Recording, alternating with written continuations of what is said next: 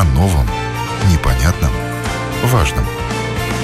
Программа «Простыми словами» на Латвийском радио четыре.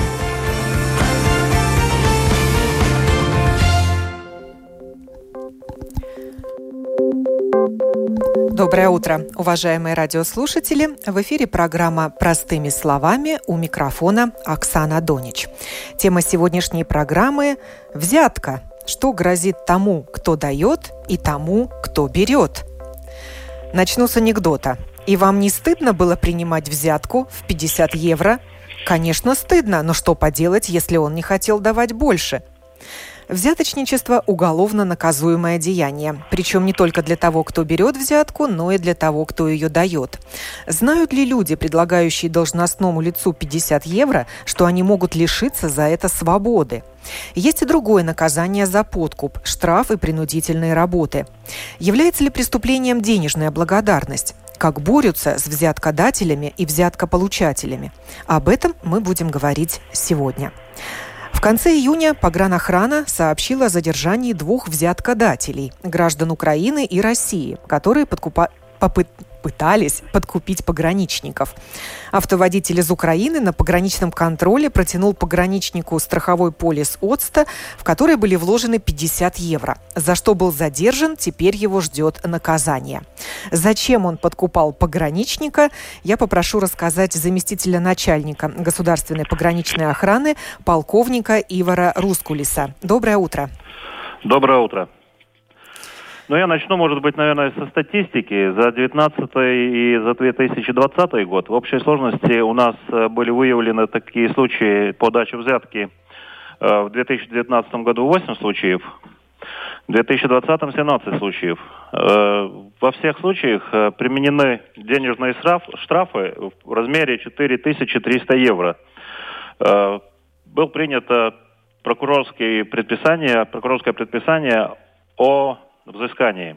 То есть это десять минимальных зарплат латвийских? Да, так получается. В одном случае в июне месяце не было невозможности оплатить денежный штраф водителю, и это такое исключение несколько из стандартной правоприменительной практики, и было заменен денежный штраф на двухмесячное лишение, кратковременное, краткосрочное лишение свободы. Это вот как раз тот пример, с которого я начала. Именно, именно тот пример, да. То есть водитель пытался въехать в Латвию. Вот расскажите, что, собственно, ему нужно было? Почему он предлагал э... деньги пограничнику? Ну, как правило, у нас денежный вот, предлагает деньги за то, что, во-первых, проехать быстрее, пройти пограничный контроль, начиная с таких элементарных э, ситуаций. И заканчивая уже поддельный страховой полис, э, обращается с просьбой, чтобы не ставили печать в паспорте, чтобы не, не шел срок э, течения нахождения те, на территории Шенгенской зоны. Это такие основные. Также бывают случаи, когда э, водителям за отсутствием техосмотра, чтобы пройти пограничный контроль, предлагает денежный штраф. Вот это такие основные основные ситуации, в которых... Э, взятку предлагают, да? Предлагают Под, подкуп взятку, предлагают, да. да. Ну, мы, в свою очередь, проводим э, мероприятия образовательные со своим личным составом, берем во внимание рекомендации Бюро по предотвращению, э, предотвращению борьбы с коррупцией. Также разработали свой внутренний нормативный акт, предписывающий действия нашим сотрудникам при возникновении коррупционных ситуаций. Также мотивируем должностных лиц государственной пограничной охраны докладывать о ситуациях, если они констатировали признаки коррупции. А вот как это было? Расскажите на границе, очень интересно. Вот подъехала машина к погранконтролю со стороны... То есть двигалась она из Украины. Въезд был запрещен в то время, как...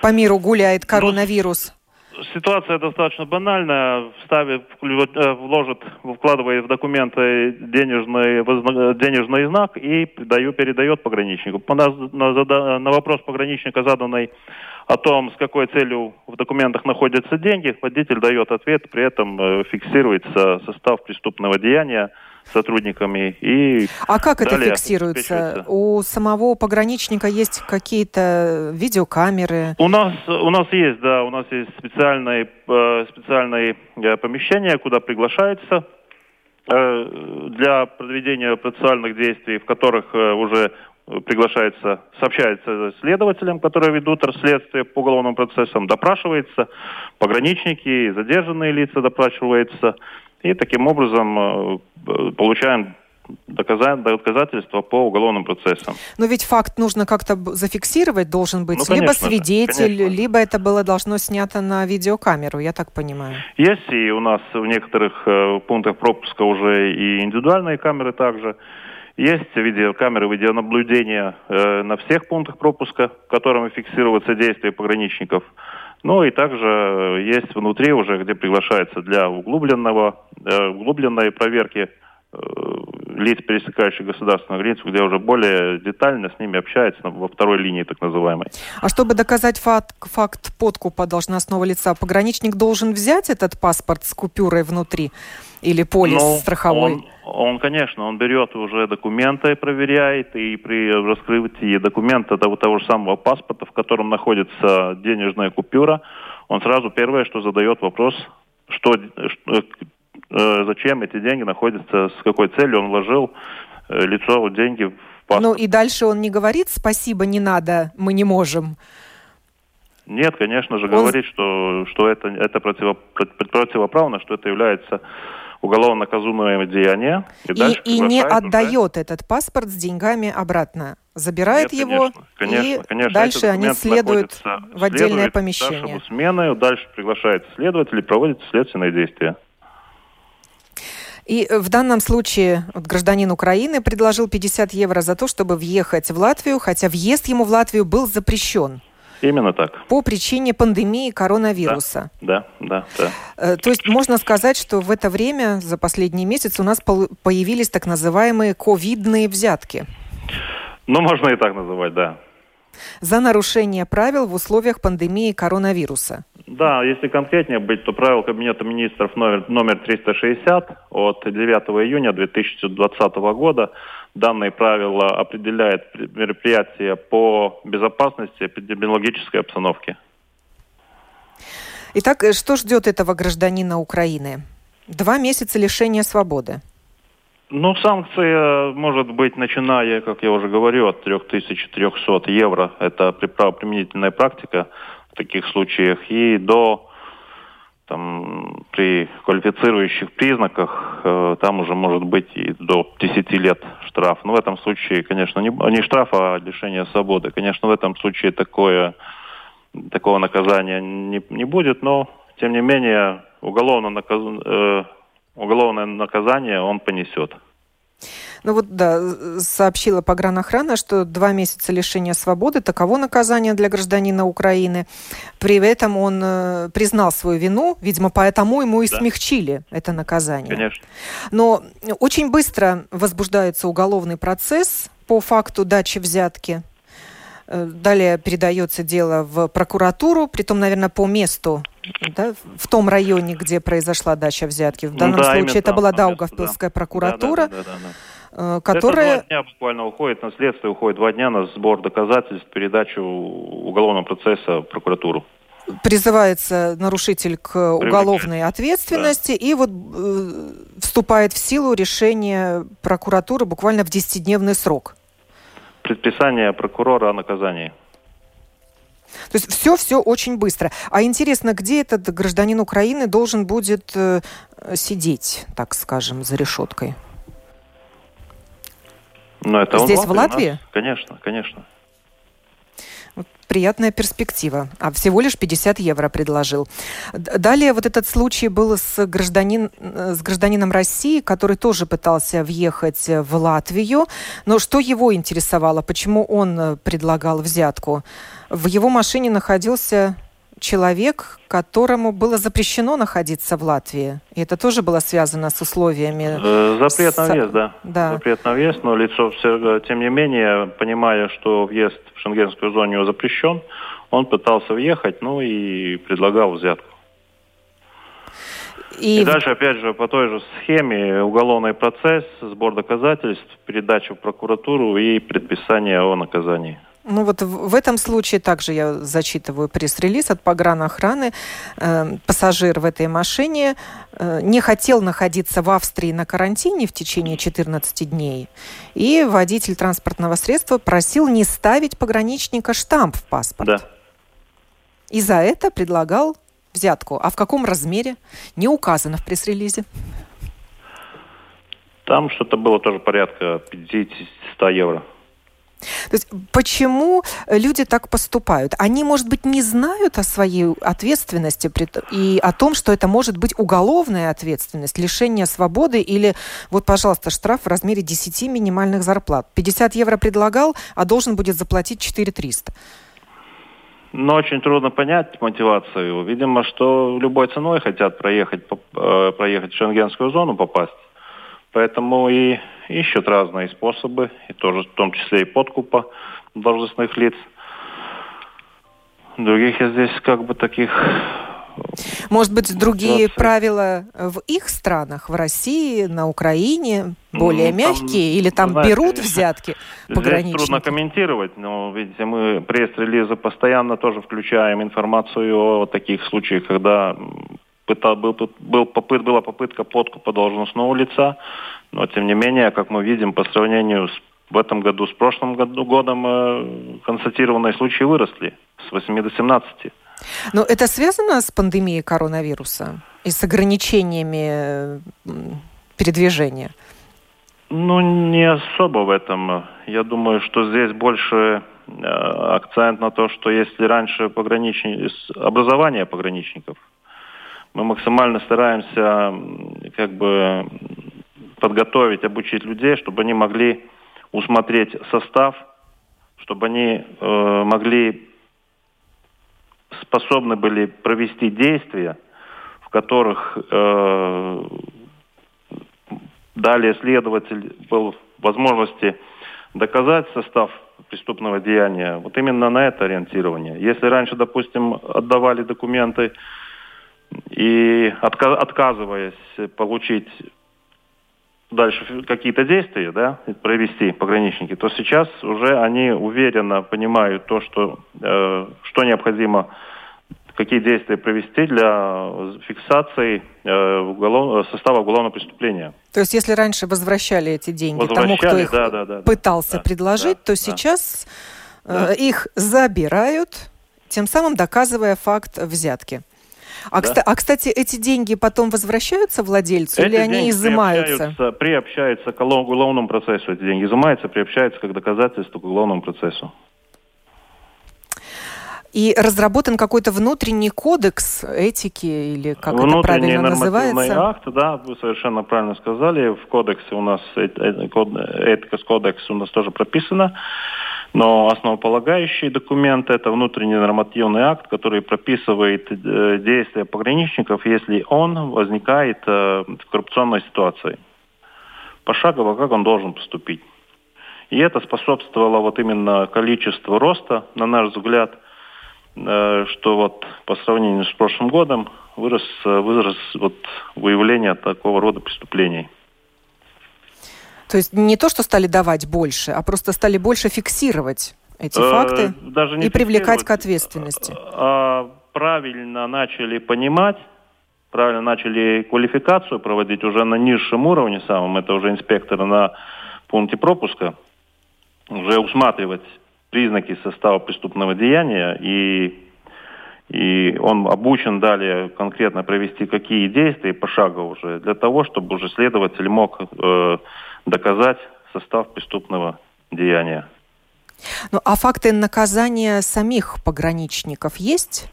Есть, конечно. За прошлый год у нас был один случай, когда мы выявили одного пограничника, который получил взятку. В данном случае уголовный процесс находится в прокуратуре и будет пограничник наказан. А какое наказание может сдать пограничника, который не устоял перед соблазном получить деньги? Ну, санкция достаточно широкая, там, начиная от, там у нас было, начиная от денежного штрафа и до порядка десяти лет лишения свободы. Благодарю вас. Полковник Ивар Рускулис, заместитель начальника погранохраны, рассказал, как обстоят дела со взятками на границе. Продолжу я разговор после джингла уже с представителями КНАБа и госполиции. О новом, непонятном, важном. Простыми словами. На Латвийском радио четыре.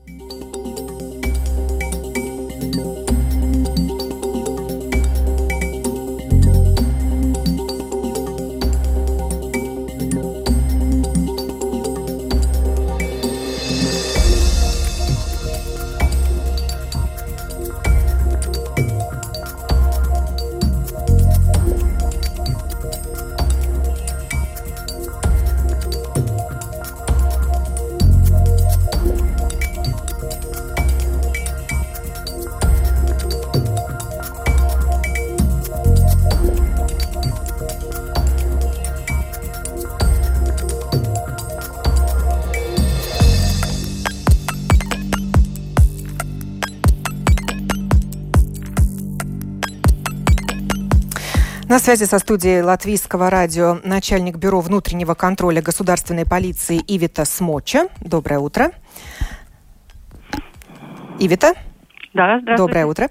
И Андрей Лысенко, начальник отдела расследования КНАБ. Здравствуйте, Андрей. Да, здравствуйте. Вы прослушали то, что говорил нам заместитель начальника погранохраны. Теперь мы поговорим о том, как борются со взятками.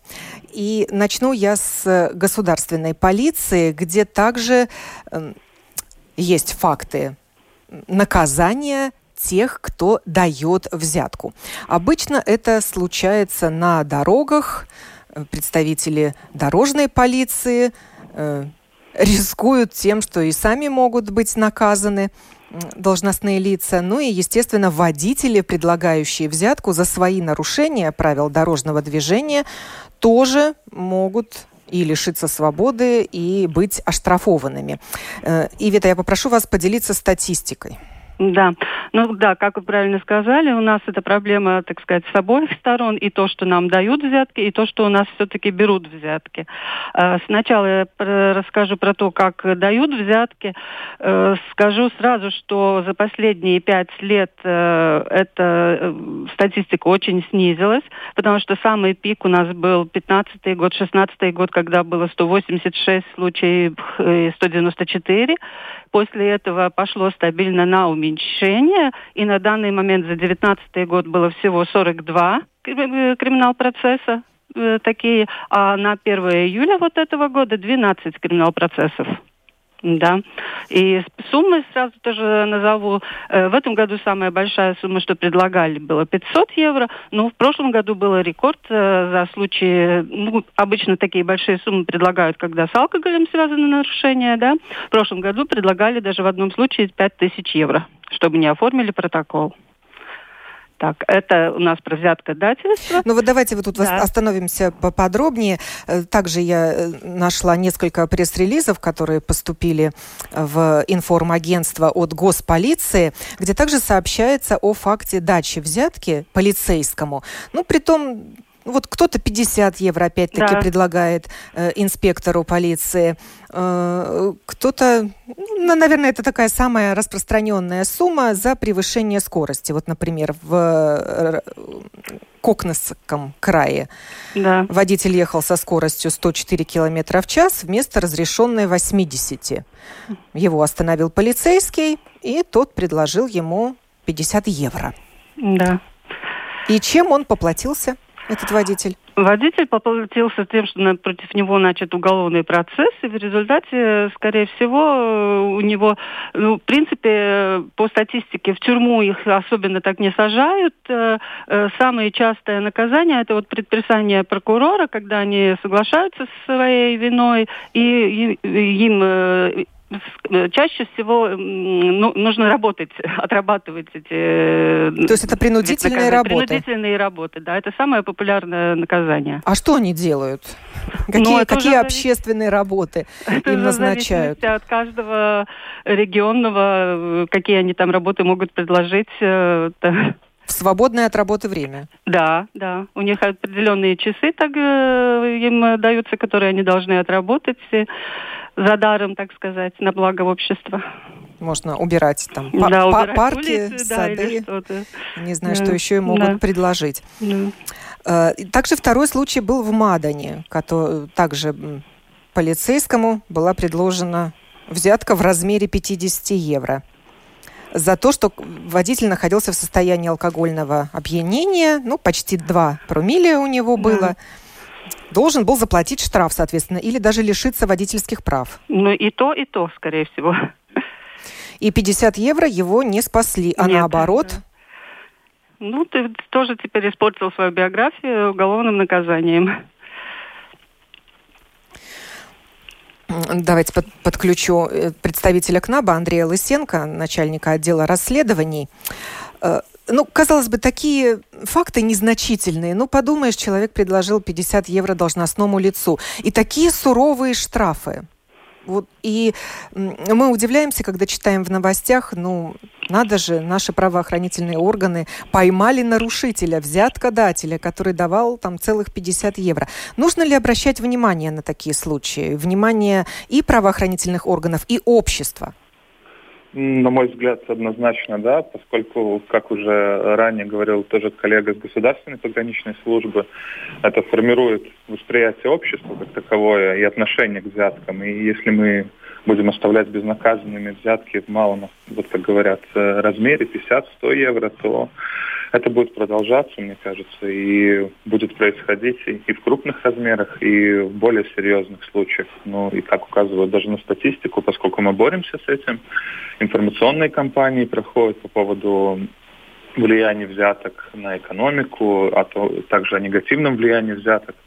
И таких случаев становится меньше, и общество тоже воспринимает взятку как что-то неприемлемое, а не так, как это было раньше, что с помощью взятки можно решить любой вопрос. Да, и как говорили, все дают, ну и все берут, соответственно, никто не отказывается. Теперь ситуация несколько поменялась. Да, ну и тоже надо смотреть на экономическую ситуацию, конечно, и люди понимают, что если они возьмут взятку, то также дорога в какие-то госструктуры им будет закрыта, поскольку у них будет... Э, уголовное наказание, они считаются судимыми. Неважно, это предписание о наказании, соглашение о наказании или суд вынес решение, да. То есть э, лицо считается судимым, и во многие госструктуры ему уже двери будут закрыты. То есть это тоже риск.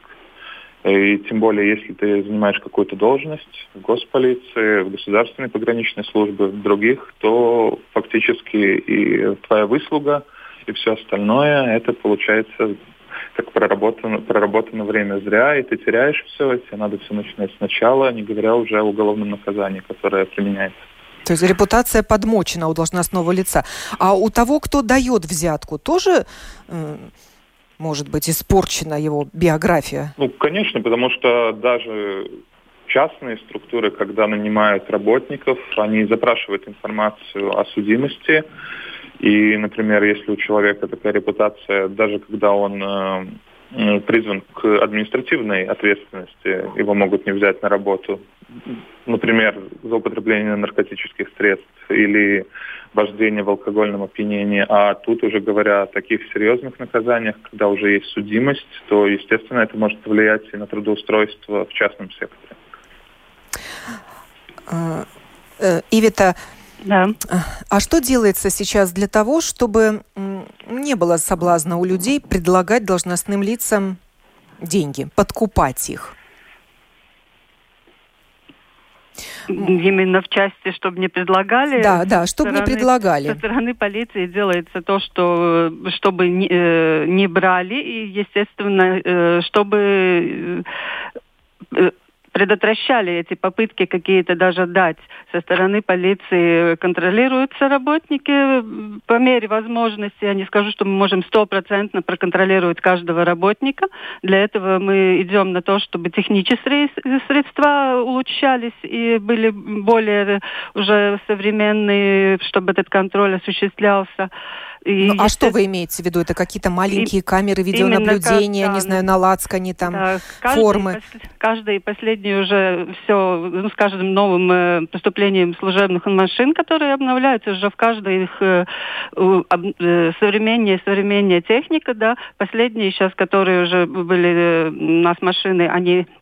И внутри аудио, и снаружи аудио, чтобы было слышно, что у машины говорят.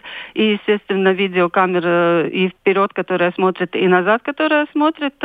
И теперь уже тоже идет работа над тем, как именно вот эти боди-камеры, чтобы были у всех, которые, да, прикреплялись бы к форме, да, и чтобы они и, чтобы они и работали всегда, чтобы это тоже нужно добиться. Ведь когда останавливают машину, тогда полицейский сам идет к водителю, он же покидает, да, свой транспорт. Да, да, естественно, и вот так, чтобы именно вот э, все шаги были его отслеживаемы, и это не только для того делается, чтобы именно только чтобы он не взял эту взятку, да, но еще и для того, чтобы защитить его от, именно от того каких-то не, э, со, с другой стороны, со стороны водителя, там, э, чтобы они его оболгали или что, потому что э, не каждый человек, который на дороге задерживает, он э, с восторгом это воспринимает, он, скорее всего, значит, нарушил что-то, да, и у него к работнику полиции какое-то отношение уже с какой-то агрессией, может быть, даже. И очень часто бывает, что жалобы поступают, и такая боди-камера, она и может спасти полицейского от ненужных разбирательств, что его оболгали, и это очень хорошо доказывается. А могут просто наговорить на полицейского, что он вымогал, например, взятку? Такое тоже бывает? Или что он был, что он был груб, что он вымогал, да, взятку, такие жалобы, да, что его разговор был к тому, что он просил взятку, или, или что, да, такие жалобы тоже бывают.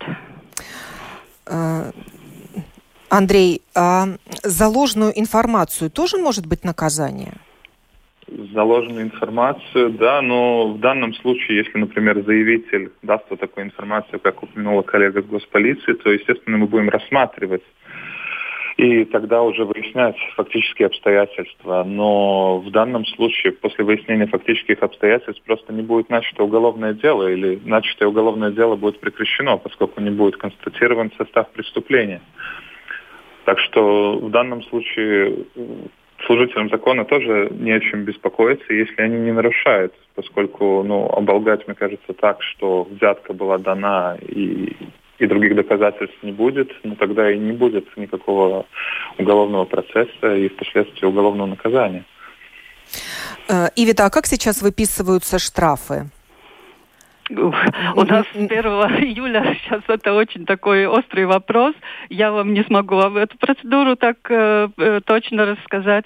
На данный момент у нас еще идут э, проблемы какие-то с электронной именно вводом информации. На данный момент письменно э, протоколы пишутся, насколько я знаю, да. Но это сейчас очень, очень горячий вопрос, скажу так. Но это может э, уменьшить риск коррупции? И, и соблазн подкупить полицейского, если протокол составляется электронно? Навряд ли, я думаю, что именно вот это будет то, что воздержит. Это чисто, по-моему, технически уже новые возможности быстрее что-то сделать и без менее какой-то бюрократии.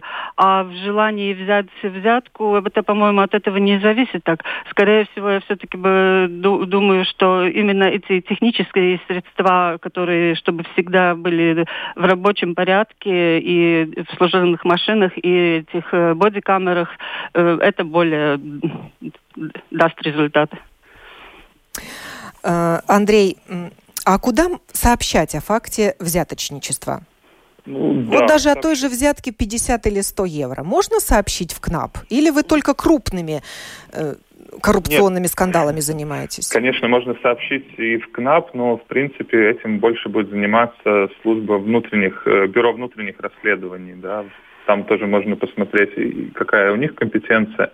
Но если данная информация поступит в КНАБ, то мы, конечно, рассмотрим это заявление.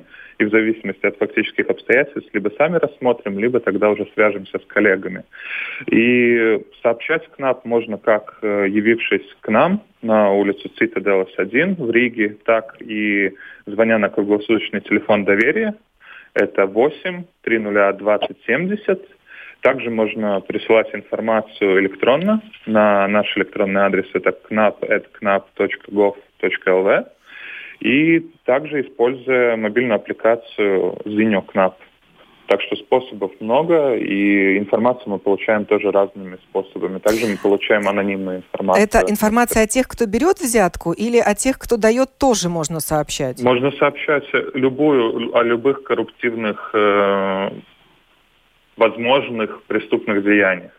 Или, ну вот так я бы сказал, да. То есть лю- любые какие-то преступные деяния, даже если они не будут в нашей компетенции, мы тогда рассмотрим это и э, перешлем эту информацию, либо рассмотрим сами уже. А нужны ли свидетели этого процесса получения и... или дачи взятки? Нужно ли снимать это на видео, записывать голос на телефон?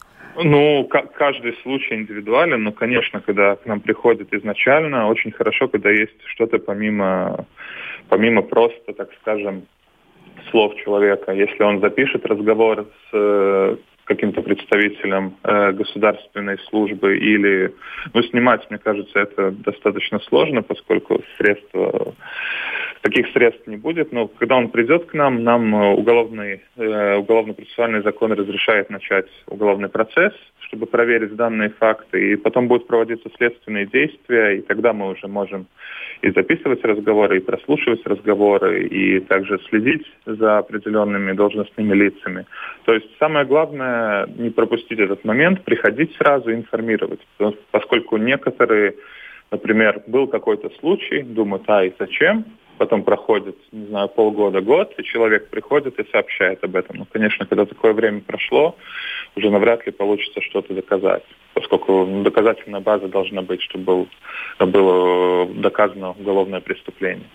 Ивета, в госполиции есть канал связи с обществом, где тоже можно э, рассказать о факте взятки? Да, я уточню. Значит, задержанием работников полиции, которые берут взятки, занимается Бюро внутренней безопасности Министерства внутренних дел. Они вот уже пятый год абсолютно независимая инстанция, институция от других служб, они не откорректировали в своем работе, да, и именно им нужно сообщать про то, что кто-то хочет взять взятку, какой полицейский или дорожный полицейский или любой другой полицейский, и их адрес, они находятся на Крещане Валдемара один А, и их могу дать тоже телефон доверия. Это шесть семь два ноль девять ноль пять пять. Туда можно звонить и свою информацию сообщить. Естественно, если нам сообщают, в саму полицию тоже нам тоже бывает, когда приходит такая информация, мы сразу делимся с информацией с коллегами из Бюро внутренней безопасности, чтобы они могли делать свою работу. И... На электронную почту тоже у них есть адрес, э, сокращенный, значит, я сейчас дрожжи безберусь, и д б точка и д б точка гов точка эл ви. Ну, я также вот увидела один пресс-релиз, который все-таки рассказывал о том, что и полицейские также попадают под раздачу. И вот в настоящий момент... ведется уголовный процесс против полицейского, который в свободное от работы время, как я понимаю, выезжал на своей служебной машине на дорогу, ну и вымогал просто у водителей взятку. Ну, такой конкретный криминальный процесс, это много лет назад он уже ведется, все так еще и идет судебное разбирательство. На данный момент свежего, так сказать, в этом прошлом году я как будто такие не помню, может быть, я тоже все не помню. Но, в принципе, ну вот я могу тоже статистику про полицейских сказать, которые брали взятки. На данный момент в этом году у нас три уголовных процесса, в прошлом году было восемь, позапрошлом шесть. А по численности работников, которые ну, в, в этих процессах фигурируют, в этом году семь работников, в прошлом году тринадцать, за весь год идет прошлое, позапрошлое, в прошлом году тринадцать, и в две тысячи восемнадцатом году двенадцать. Ну, по статистике как будто еще ну, не видно, что было бы э, более большой прирост в этом году по сравнению с другими годами. А как вы узнаете о том, что полицейский взял взятку? Ну, еще раз повторю, что э, с этим работает Бюро внутренней безопасности. Они проводят эту всю работу, получают заявление и в свою оперативную работу проводят. И они, когда задерживают работника, они тогда применяют меру пресечения во всех случаях фактически отстранения от занимаемой должности, и они тогда сообщают государственную полицию эту информацию, что они задержали работников.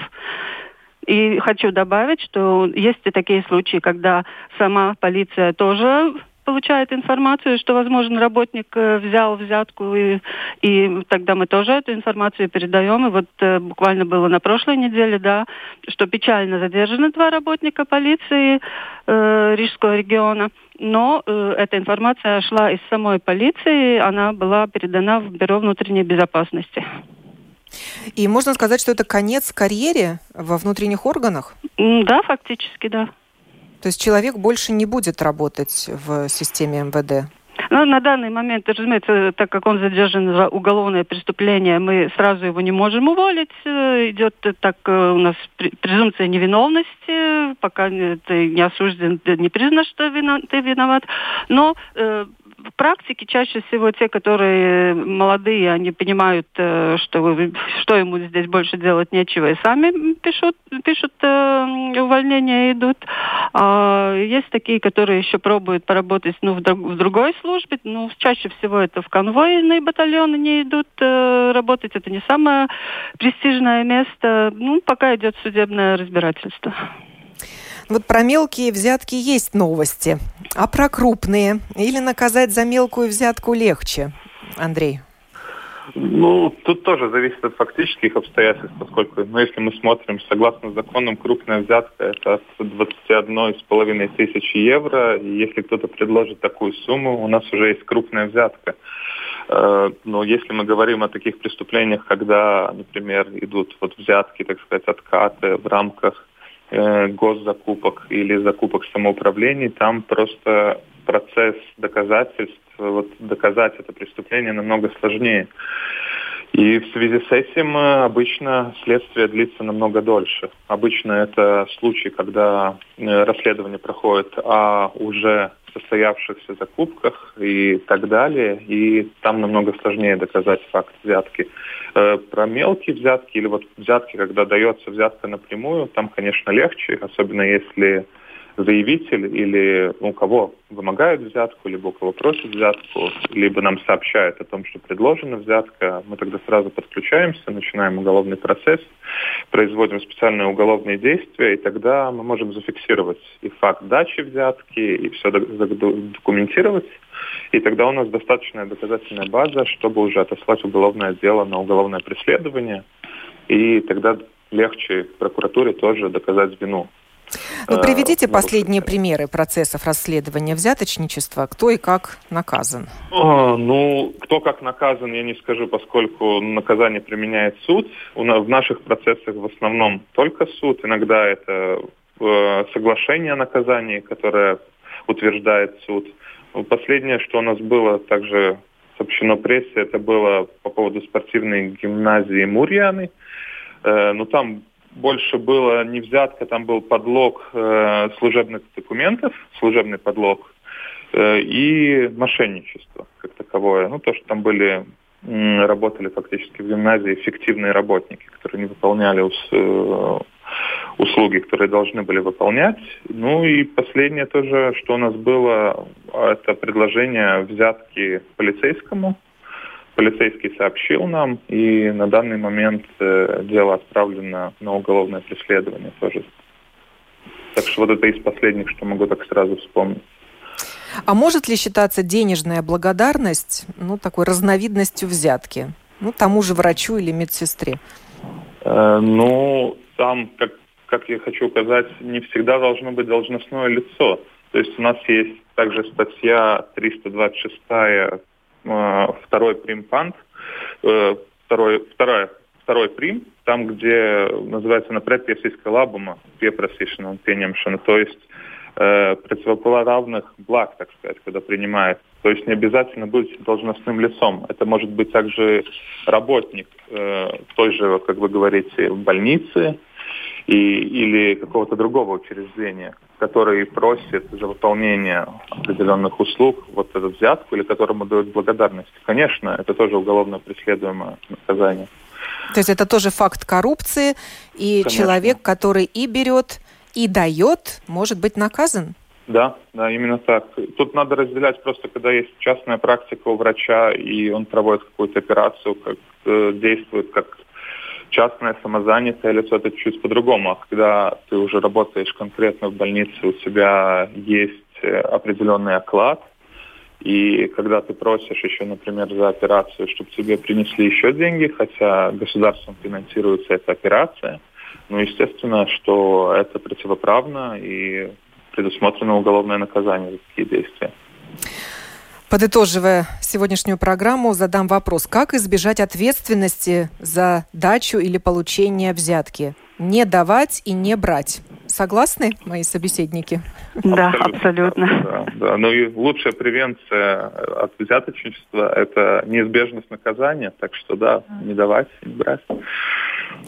Благодарю начальника Бюро внутреннего контроля госполиции Ивету Смочу и начальника отдела расследований Бюро по контролю и профилактике, по предотвращению, предотвращению коррупции КНАБ Андрея Лысенко за участие в сегодняшнем эфире, который подготовила и провела Оксана Донич. Хорошего дня.